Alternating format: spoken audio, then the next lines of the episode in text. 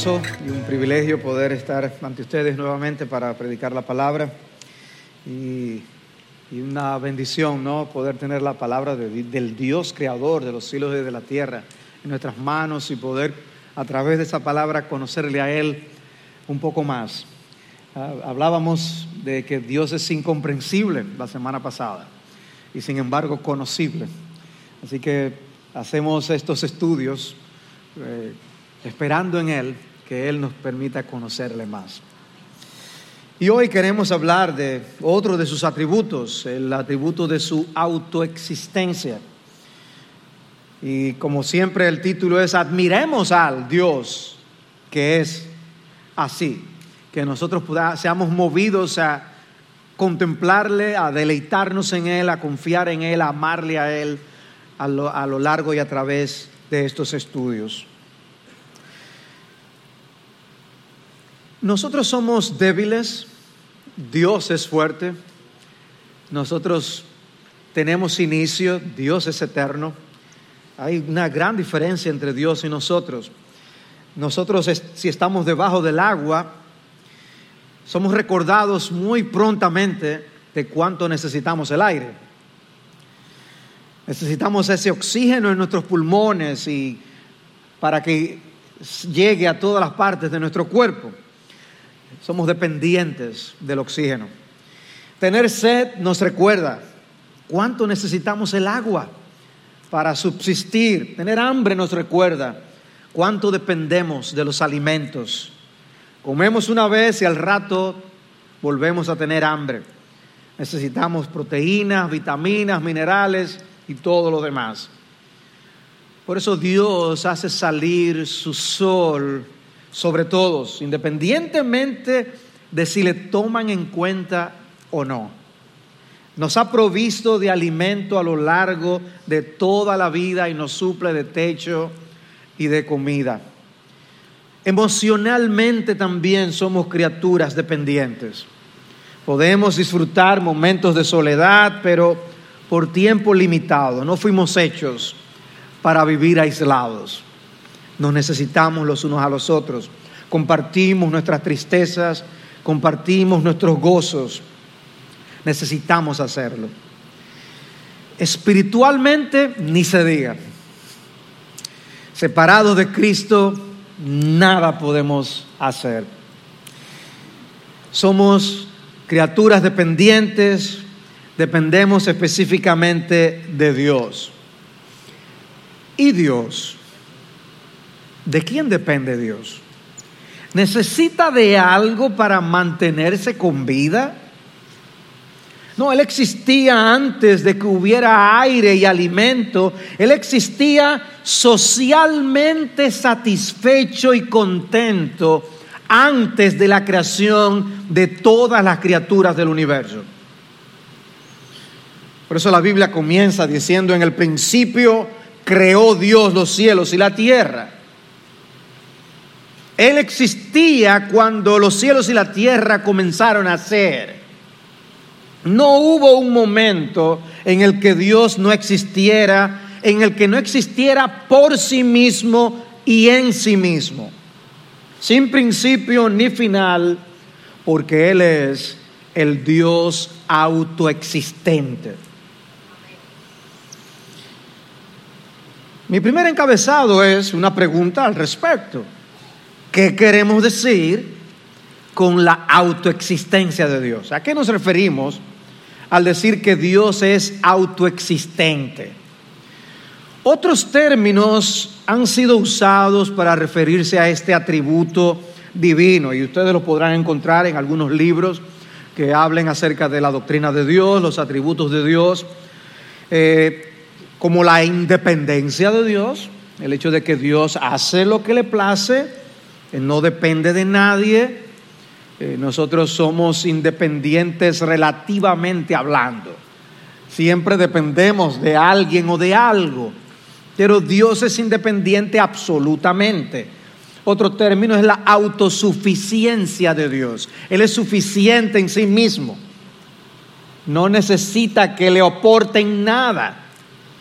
Y otro término es el término aceidad, es un poco más extraño, pero un término que se usa en teología y que viene del latín a se, de sí mismo. Dios existe en sí mismo, por sí mismo, no por nada de lo que está alrededor nuestro.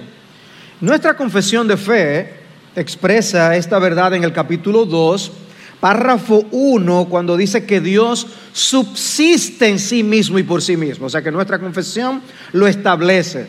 Eso es el capítulo 2, párrafo 1. Y luego, en el párrafo 2, lo dice más explícitamente aún.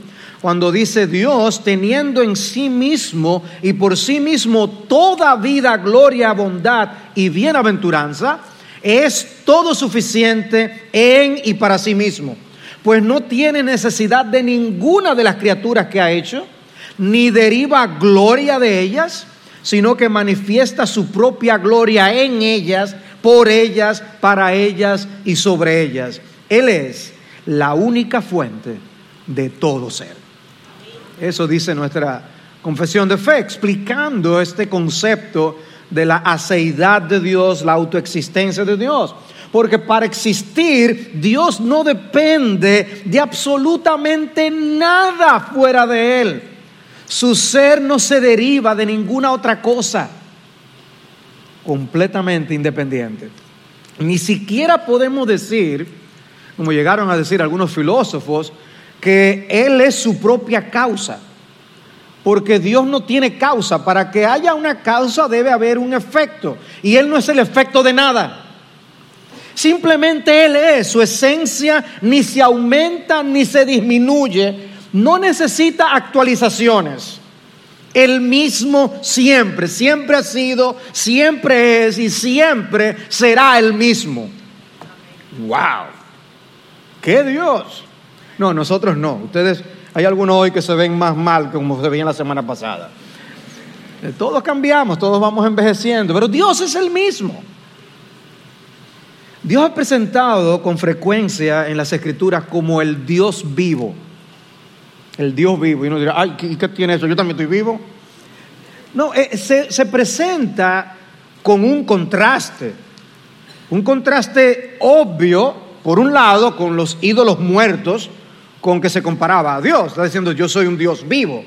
Pero además de esto, hay una diferencia también esencial en el aspecto de que nuestra vida es derivada él nos da vida, la vida suya no. Él es su propia vida.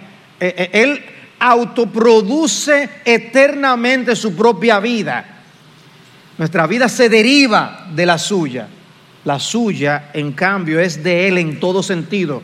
No la recibió de nada ni de nadie. Nosotros tenemos un comienzo, Él no. Dice el Salmo 90 en el versículo 2 que Él existía desde la eternidad y hasta la eternidad. Desde la eternidad hasta la eternidad, tú eres Dios. Nosotros no podemos usar esa expresión. Hay una frase iluminadora que Pablo usa en primera a Timoteo 6, 16, cuando dice que Él es el único que tiene inmortalidad. ¿Ustedes no se han preguntado por qué Pablo usa esa expresión? ¿Por qué Pablo dice que Dios es el único que tiene inmortalidad? Los ángeles son inmortales, no, se, no van a morir, nosotros somos inmortales. Tuvimos un inicio, pero ya ahora vamos a vivir eternamente, tenemos vida eterna en Cristo Jesús. ¿Por qué dice que Él es el único inmortal? Es en el sentido precisamente de que su vida es única, una vida que es suya, la nuestra es de Él derivada de Él. Dios genera su propia vida e imparte vida a sus criaturas. Dependemos del único ser verdaderamente independiente que existe, que es Dios. Salmo 115, 3. Nuestro Dios está en los cielos, Él hace lo que le place. Es independiente. Es independiente. Nosotros no. Siempre en la vida no solamente cuando somos niños, siempre en la vida tenemos limitantes. Nos sometemos a algo. Hay leyes que nos regulan. No podemos hacer lo que queremos. Dios dice que Él hace lo que le place. Isaías 46, 10. Todo lo que quiero realizaré. Muy claro. Daniel 4, 35. Y todos los habitantes de la tierra son considerados como nada, mas Él actúa conforme a su voluntad en el ejército del cielo y entre los habitantes de la tierra. Nadie puede detener su mano ni decirle, ¿qué has hecho? Él no le rinde cuentas a nadie, ni se somete a nadie, es absolutamente independiente. No necesita del hombre ni de nada, sencillamente Dios no tiene necesidades. Está completamente satisfecho en sí mismo. No necesita subir en las encuestas de los hombres para sentirse realizado ni para aspirar a un puesto superior, porque Él es lo más grande y lo tiene todo y no necesita nada. Siempre ha sido el Dios soberano y siempre lo será. Nada constituye una amenaza ni un peligro para Él. No tiene que rendir cuentas a nadie ni hace las cosas para ganar puntos con nadie. Estábamos estudiando la doctrina de Dios, el capítulo 2 de la confesión, en nuestra clase sobre la confesión de fe en la mañana de hoy. Y hablando acerca de eh, los atributos de Dios y cómo Él es, un hermano muy, muy usó una expresión muy buena cuando dijo, Dios no sufre crisis de nervios. Dios no, Dios no se asusta por nada, nada lo va a asombrar. ¡Ay! Eso son nosotros, Él no. No rinde cuentas a nadie. Interesante el Salmo 50, lo que, lo que dice.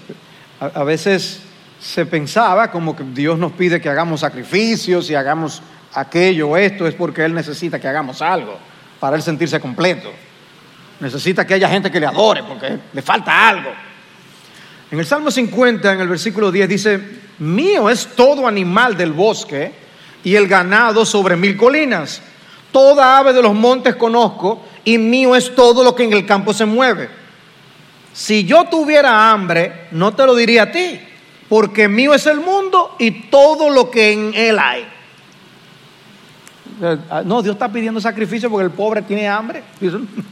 Si yo tuviera hambre, yo no te lo pediría a ti. No es que Dios necesita nada. Las directrices para hacer sacrificio no era porque Dios se sentía incompleto, el pobre. Hay que darle algo que él necesita. Eso era quizás con los dioses griegos, pero no con el Dios de las Escrituras.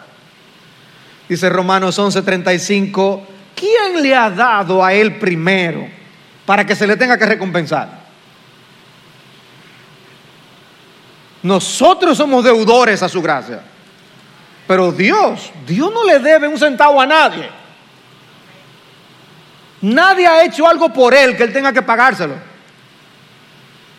Autosuficiente, independiente, absolutamente. Job 41, 11. ¿Quién me ha dado algo para que yo se lo restituya? Cuanto existe debajo de todo el cielo es mío.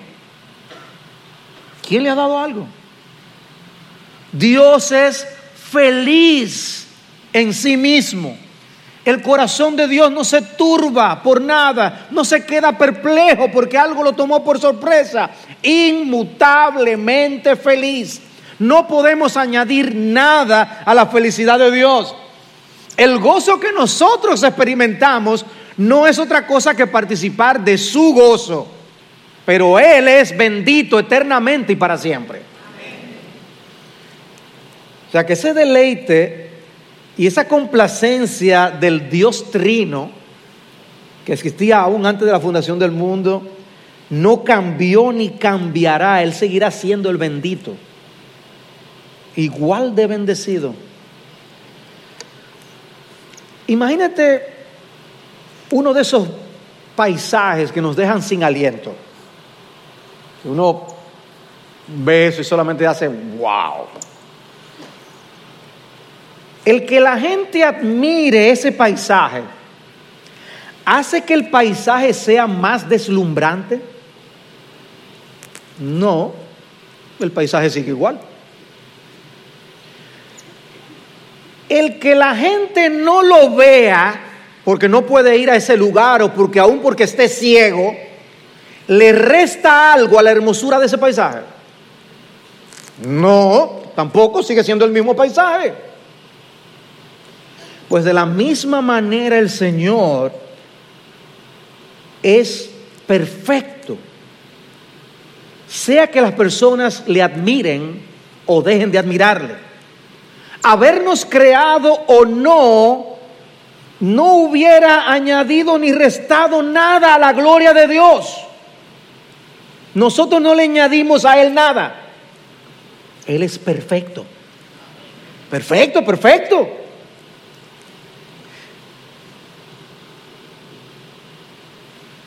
Una persona que no crea en Él solo se hace daño a sí mismo, no a Dios. No es el pobre Dios que tiene a alguien que no cree en Él. Dios es el mismo. Y tendrá la misma satisfacción eternamente para siempre. Eso solo va a afectar al incrédulo, que sufrirá las consecuencias. No podemos añadir nada a la gloria de Dios. Eh, si, si este lugar hubiera estado vacío, nada se le hubiera restado a la gloria de Dios. Dios seguiría siendo glorioso. Es un privilegio que tenemos de venir a adorar su nombre. O sea que esta doctrina resalta el privilegio que tenemos de ser hijos de un Dios así. No somos indispensables, pero Él nos ha hecho parte de su familia. Wow. No nos necesita, pero no es indiferente a nosotros. Nos ama. Dio a su Hijo. Nos comunica sus bendiciones. Un Dios tan excelso, tan glorioso. ¡Qué maravilla! No nos creó por necesitarnos, pero nos da a conocer sus excelencias y sus atributos para que tengamos el privilegio de conocerle a Él. Que de paso es la misión que Él nos asignó a nosotros como iglesia, según 1 de Pedro 2.9, que es que anunciemos las virtudes de aquel que nos llamó de las tinieblas a la luz. Nosotros vivimos para anunciar quién Él es. Esa es la misión, nuestra razón de ser como iglesia. Proclamar quién es nuestro Dios. Pero ven hermanos, este concepto de la autoexistencia de Dios dice que Dios no tenía ninguna obligación ni necesidad de crearnos. Lo hizo como un acto puramente soberano de su parte. Y aquí estamos porque Él quiso. Él no, Él ha existido desde siempre. Mi segundo encabezado es otra pregunta.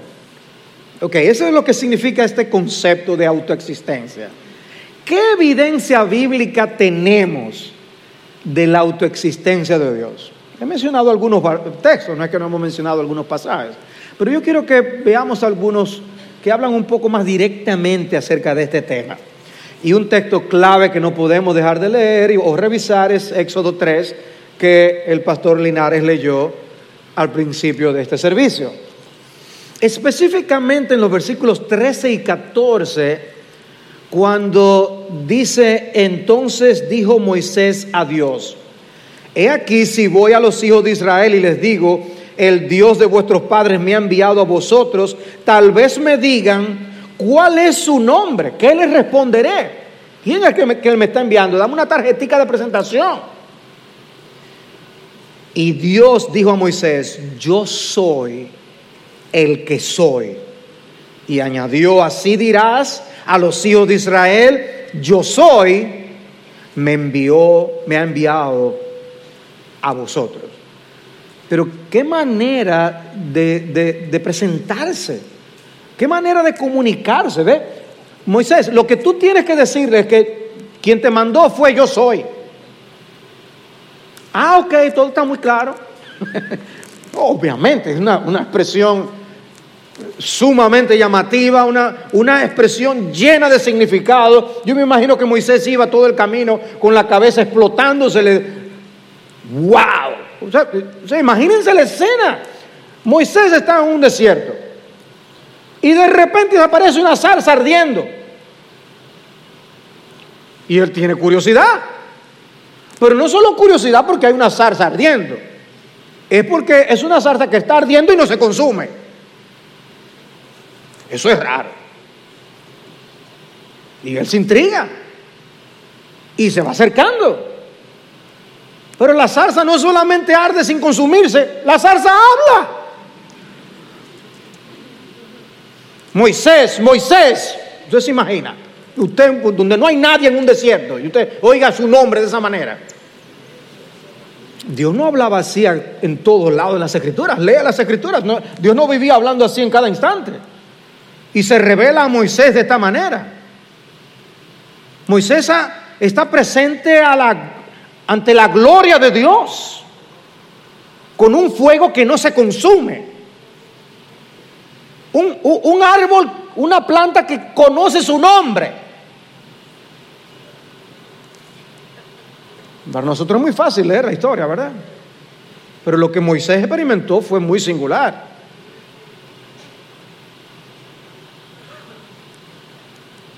Dice, no, no. Yo vengo a decirte que tú vas a ir donde el pueblo y tú vas a liberar al pueblo. Esta visión, obviamente, provoca dos preguntas muy importantes en Moisés. ¿Quién soy yo? Para ir a donde el pueblo. ¿Y qué es lo que... ¿Y quién eres tú para decirnos que tú no vas a llevar a dónde? ¿Y qué, tú que yo le voy a decir a Faraón?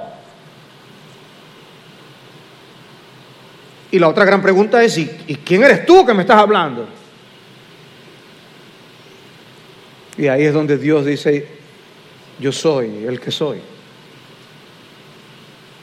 Yo soy el Dios autoexistente. Yo soy el Dios que vivo por mí mismo. Yo soy el Dios que no depende de nadie. Yo soy el Dios independiente. Yo soy la autoridad, Moisés. Yo te puedo decir que vayas donde Faraón y que deje ir a mi pueblo. Ese era el Dios que estaba hablando con Moisés. Y ese es nuestro Padre Celestial completamente dependiente. Dios determina su propia existencia. Sin la creación, Dios seguiría infinitamente siendo amor, justo, eterno, omnisciente, trinitario y todo lo demás.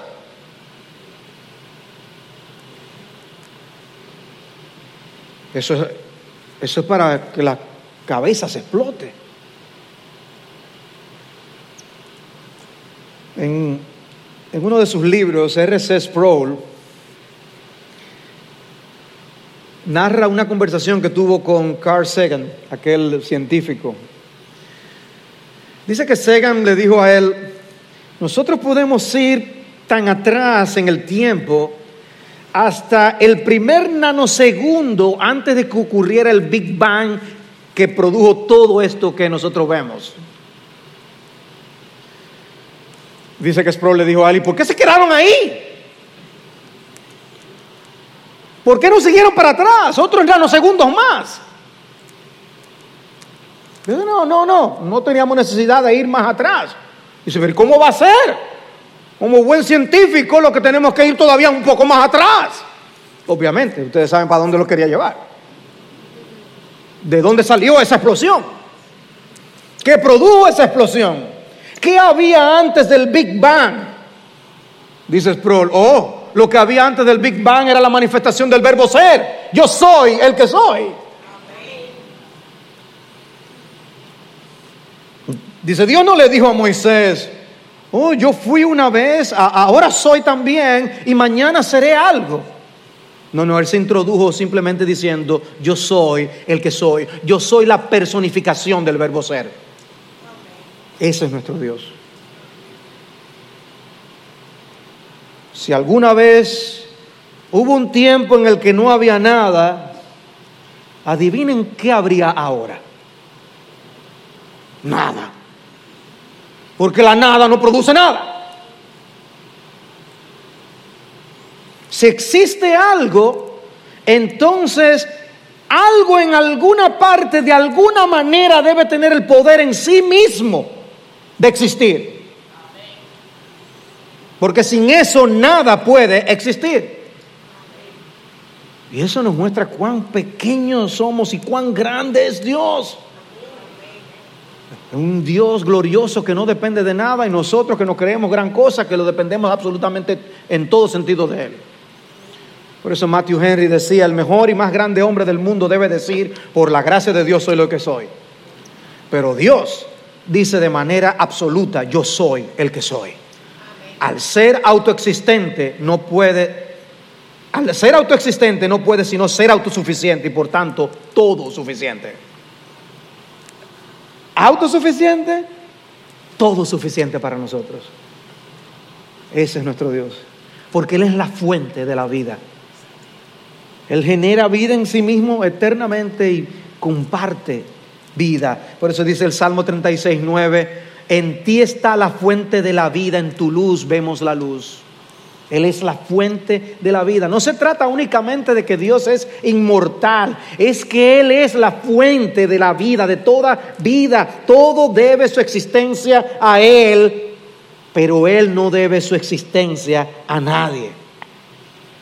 Para que este mundo exista, solo hay tres posibilidades. O esto se hizo solo, o es una materia eterna, o fue creado por algo que es eterno. Obviamente, el concepto de algo que se crea a sí mismo es lo de la generación espontánea que a veces los científicos usan para declarar algo que no es científico al decirlo. Una, una especie de autocreación. Pero esa idea no es lógica. Porque para que algo pueda autocrearse tiene que haber un momento en que eso no es nada y luego es. Eso es ilógico. Por eso es que se acude al concepto de materia eterna. Pero para evitar esa ley de no contradicción de nosotros decir que algo no era y se vino a ser, tenemos que decir que algo es eterno. Nosotros sabemos quién era ese eterno.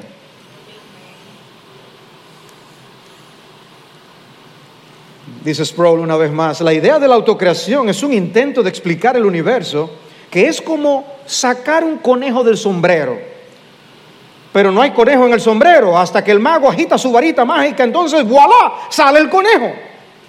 Pero lo que realmente plantea esta idea es un conejo fuera del sombrero, sin el conejo, sin el sombrero y sin el mago. Es imposible. De la nada nada sale. Yo soy el que soy. Él es el creador, ese que ha existido desde siempre, el Dios eterno, que no depende de absolutamente nada. Dice Isaías 43, 10, vosotros sois mis testigos, declara el Señor, y mi siervo a quien he escogido, para que me conozcáis y creáis en mí, entendáis que yo soy. Antes de mí no fue formado otro Dios, ni después de mí lo habrá. Yo, yo soy el Señor, y fuera de mí no hay Salvador. Yo soy el que lo he anunciado, he salvado y lo he proclamado, y no hay entre vosotros Dios extraño. Vosotros pues sois mis testigos, declara el Señor, y yo soy Dios. Aún desde la eternidad yo soy, y no hay quien libre de mi mano. Yo actúo, y quién lo revocará la autoridad de Dios. Eso estudiábamos hoy en la clase de la confesión.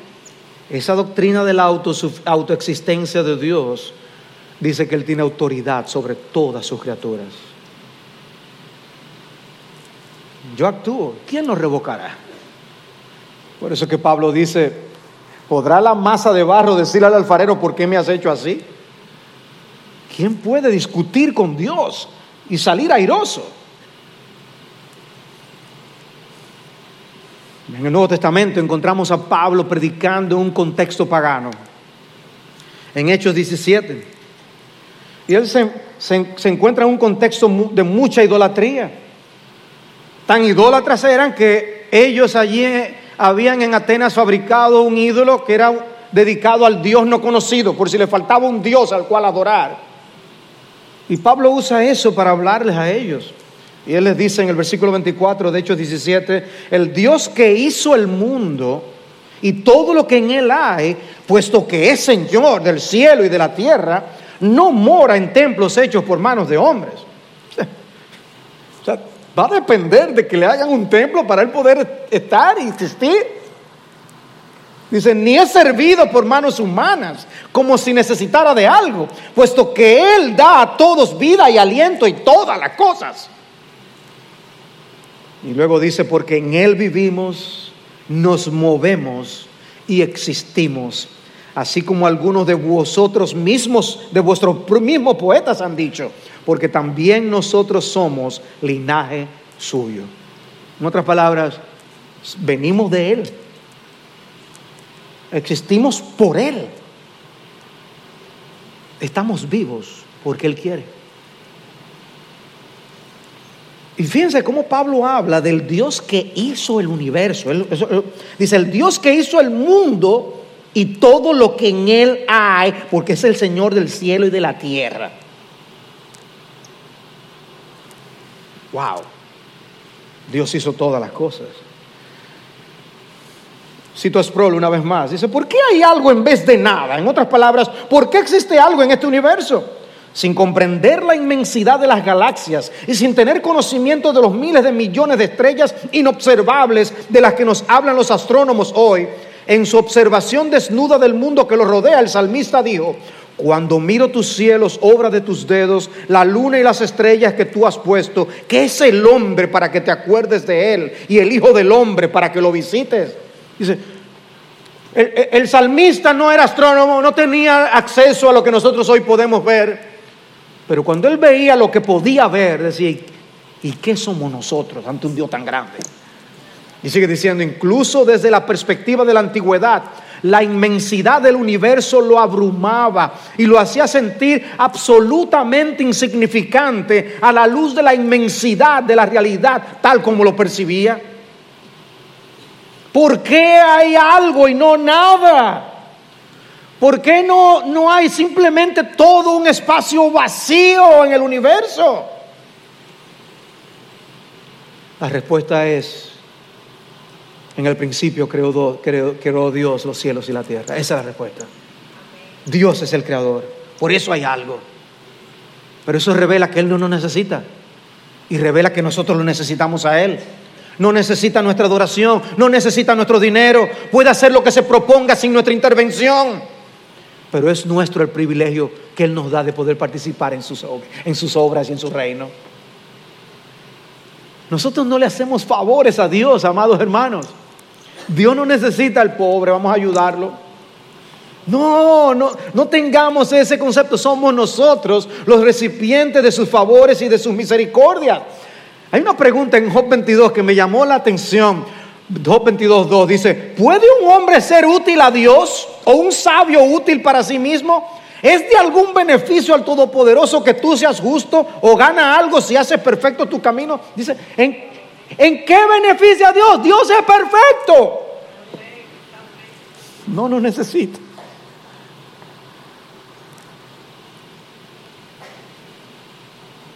Y cuando Cristo hablaba en el Nuevo Testamento, y por eso chocaba tanto con los judíos, Él dijo en Juan 5:26, así como el Padre tiene vida en sí mismo, así también le dio al Hijo el tener vida en sí mismo. Eso es profundo. ¿eh? Nosotros leemos eso y seguimos para el siguiente versículo. Pero ahí está diciendo algo glorioso. No está diciendo simplemente, hubo un momento en que Cristo comenzó a hacer porque el Padre le dio vida, no es eso lo que está diciendo. Está hablando de que en la esencia divina el Padre y el Hijo son autoexistentes. Y Jesús lo dijo muy natural a los judíos que estaban ahí. Estaba diciendo yo soy Dios, porque solo Él es así. Y de hecho es interesante, Cristo es llamado el autor de la vida en Hechos capítulo 3, versículo 15. Vosotros matasteis al autor de la vida. Obviamente ellos no mataron a Dios, pero quien murió es Dios, Jesús. Por eso dicen, matasteis al autor de la vida. Cristo es descrito como nuestra vida porque de Él dependemos, como en Colosenses 3:4, cuando Cristo, nuestra vida, sea manifestado, entonces vosotros también seréis manifestados con Él en gloria. Cristo es nuestra vida. De Él dependemos. Hebreos 13:8, Jesucristo es el mismo ayer y hoy y por los siglos. Ese ayer obviamente se va a la eternidad y por los siglos. Ese es nuestro Cristo. Pero no solamente es que Él es autoexistente y genera vida en sí mismo, Él sostiene todas las cosas. Dice Hebreos 1.3 que Él sostiene todas las cosas por la palabra de su poder. O sea que tú estás aquí todavía porque Él te sostiene y sostiene el universo. Colosenses 1.17 lo expresa también cuando dice que en Él todas las cosas permanecen. Si no desaparecerían. Todo cuanto existe depende de Él, las cosas grandes, las cosas pequeñas, las estrellas y los planetas, las criaturas que habitan sobre la tierra y aún las cosas más minúsculas que ni siquiera se pueden ver a simple vista. Dependen de Él. Dios mantiene unido cada átomo con sus protones, con la misma carga positiva, sin que se destruya por eso. Todo el movimiento galáctico es gobernado por Él. Los movimientos de traslación y rotación de la Tierra se mantienen constantes porque Él lo dispone así. Cuán grande es Él, como dice el himno. Nosotros, en cambio, cuando vemos esa grandeza de Dios, entonces nos vemos insignificantes, un pequeño punto en este vasto universo. Y nosotros, tú y yo, podemos desaparecer y el mundo sigue su agitado curso. Y nosotros que tan, tan afanados y ansiosos, desaparecemos y el mundo sigue. Pero Dios es glorioso y rodeado de majestad. En Apocalipsis 4.8 dice, los cuatro seres vivientes, cada uno con seis alas, estaban llenos de ojos alrededor, por dentro, y, por dentro y de día y de noche no cesaban de decir, santo, santo, santo es el Señor Dios, el Todopoderoso, el que era, el que es y el que ha de venir. Santo Señor, digno de adoración, el autoexistente. ¿Qué implicaciones prácticas tiene sobre nosotros esta enseñanza?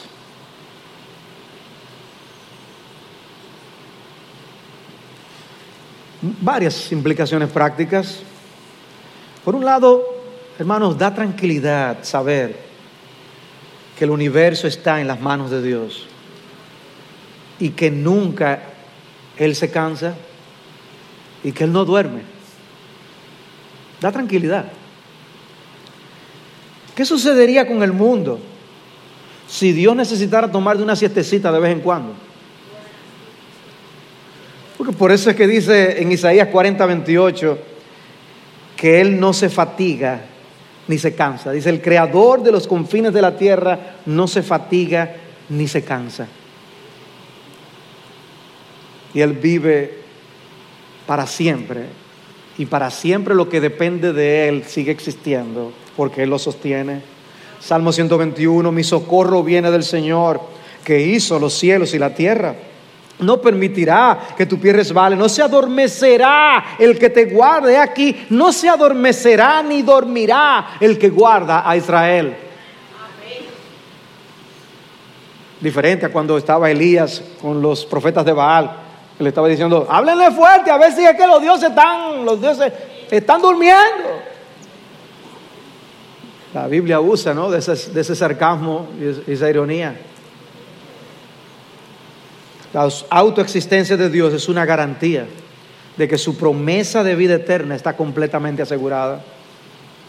Nada ni nadie impedirá lo que Él se ha propuesto, porque no depende de nada. Pero también esta enseñanza nos ayuda a examinar el estado de nuestra satisfacción en Dios.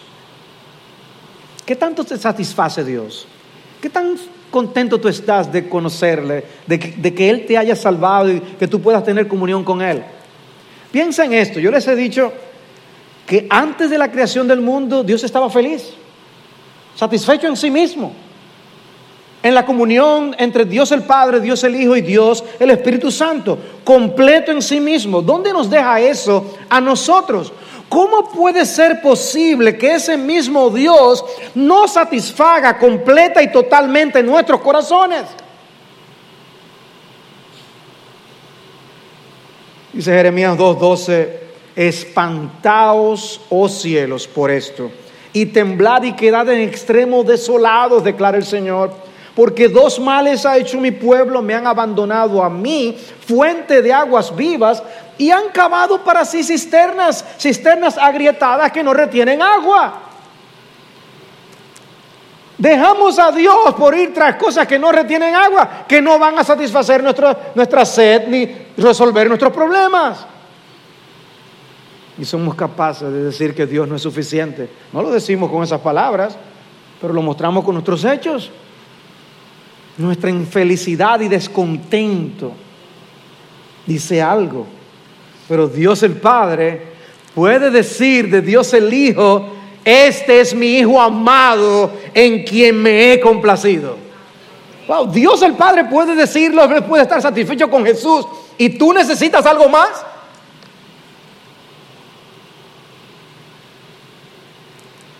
Por otro lado, el que Dios sea autosuficiente nos hace apreciar el privilegio de servir en su reino. Es autosuficiente. Él puede solucionar todos, todas sus, sus planes, sus, situaciones. Puede llevarlo a cabo como Él quiera. Y mejor que como lo haría cualquiera de sus siervos. O sea, ¿no es sorprendente que si Él no nos necesita nos haga partícipe de su, de su obra? ¿No es sorprendente eso? Nadie haría las cosas como Él. Pero ¿saben cómo Él nos llama? Colaboradores suyos. Primera los Corintios 3, 6. Yo planté, Apolos regó, pero Dios ha dado el crecimiento. Y, el sonido que, llegó a mi mente ahora fue el, de los videos cuando lo hacen para atrás. Yo planté, Apolos regó y Dios da crecimiento. Yo Apolo y Dios. Como que, como que estos elementos no van en el mismo conjunto. Pero están ahí. Así que ni el que planta ni el que riega es algo, sino Dios que da el crecimiento. Nosotros podemos hablar del gran apóstol Pablo. Eh, él mismo dijo, no, ni el que planta ni el que riega es algo. Yo no soy nada. Dice, ahora bien, el que planta y el que riega son una misma cosa, pero cada uno recibirá su propia recompensa conforme a su propia labor. Espera, espera, espera un momento. Dios es suficiente en sí mismo. Lo puede hacer mejor que cualquiera. Él es que a, final de cuentas da el crecimiento de cualquier cosa que nosotros hagamos. Pero tú me estás diciendo también que tú vas a dar recompensa. nosotros hacemos algo débilmente, con nuestras debilidades, con nuestros pecados. Nosotros que dependemos absolutamente de su gracia y nos recompensan también. Y luego dice en el versículo 9, porque nosotros somos colaboradores de Dios. Amados hermanos, colaboradores de Dios, tú eres un colaborador de Dios. Dios te ha llamado así. Pablo le está escribiendo a los, a los corintios. Si le escribió eso a los corintios, puede decírselo a los de IBCJ. Colaboradores de Dios. Y no lo dice ahí solamente, en el capítulo 6, versículo 1 dice, y como colaboradores con Él también os exhortamos a no recibir la gracia de Dios en vano. Insiste en que somos colaboradores de Dios. Él nos creó para su gloria, no al revés. No nos necesita. Debemos hacerlo todo para su gloria y el privilegio es nuestro. Dice en 1 Corintios 8, 6, sin embargo, para nosotros hay un solo Dios, el Padre, de quien proceden todas las cosas. Y dice, y nosotros somos para Él.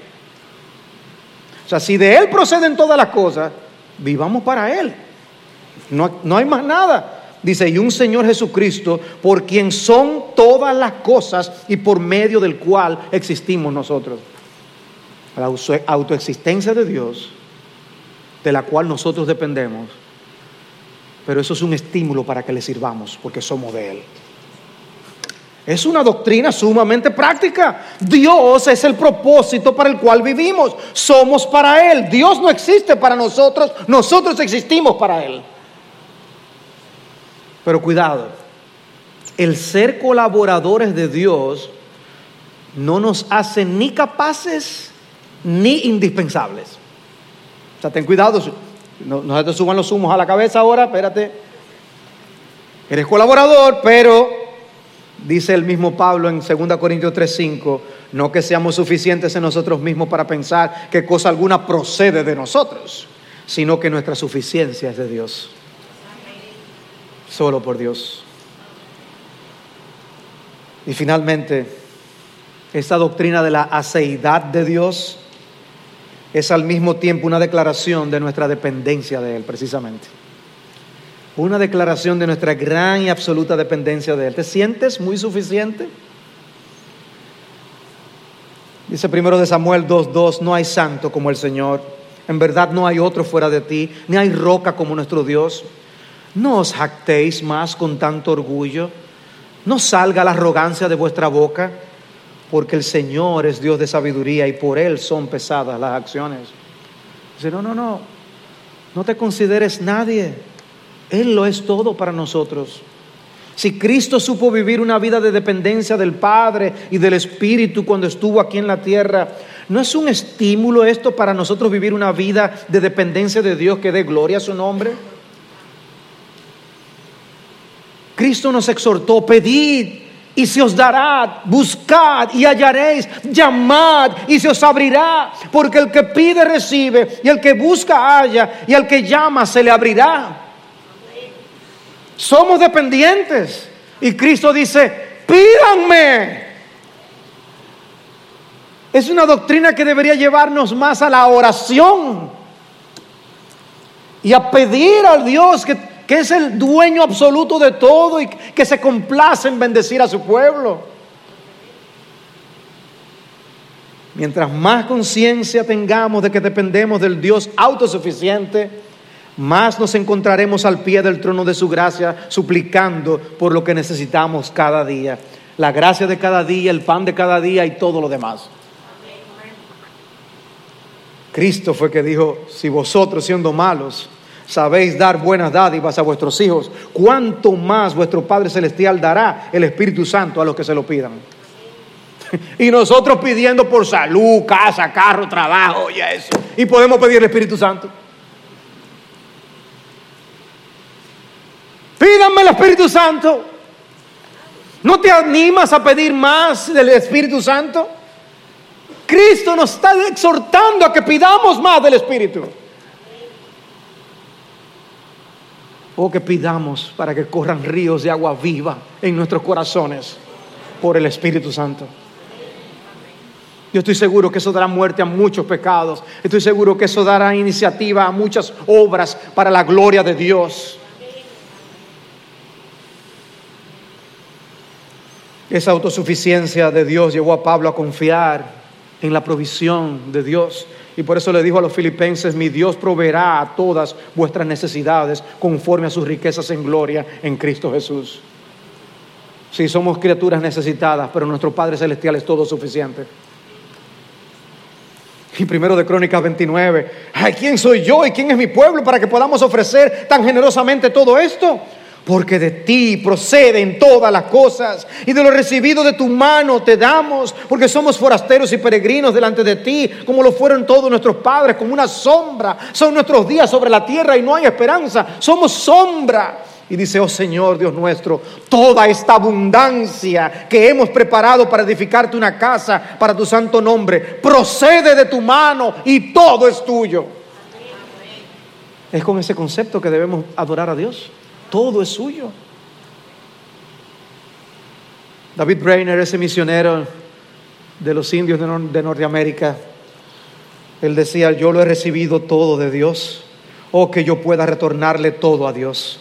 Ciertamente Dios es digno de mis altos afectos y de mis más devota admiración. Es infinitamente digno de que le haga mi propósito más importante y que viva siempre para Él. O oh, que ya yo no viva para mí mismo. Qué oración.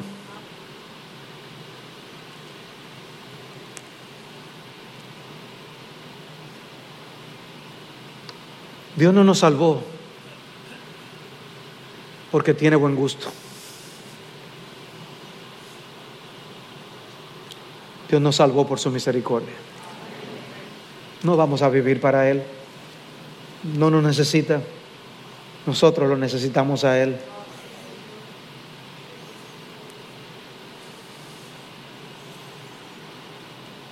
Es a nosotros que nos toca cantar el himno Te necesito ya. Los viejos, los más viejos recordarán ese himno. Y solo Él puede decir, yo soy el que soy. Hubiera podido nunca traernos a la existencia y de todos modos Él estaría completo y satisfecho en sí mismo. Este himno te necesito ya en inglés, este necesito cada hora. Más o menos lo, tengo traducido algunas de las frases de ese himno porque el contenido es más rico del inglés. Dice, te necesito en cada momento. Señor tan bondadoso, no hay una voz tan tierna como la tuya para brindar paz. Te necesito en cada momento, mantente cerca. Las tentaciones pierden su fuerza cuando tú estás cerca. Te necesito en cada momento, en gozo o en dolor. Ven rápido y quédate, o la vida será vana. Necesitamos a Cristo. Te necesito ya.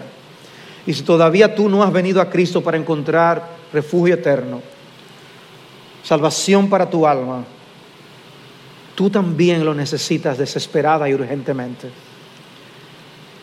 Tú no sabes cuándo darás tu último suspiro. No estarás aquí para siempre. Y la muerte nos recuerda que por más que nos cuidemos, no estaremos aquí para siempre. Que Dios ha puesto un límite a nuestra morada.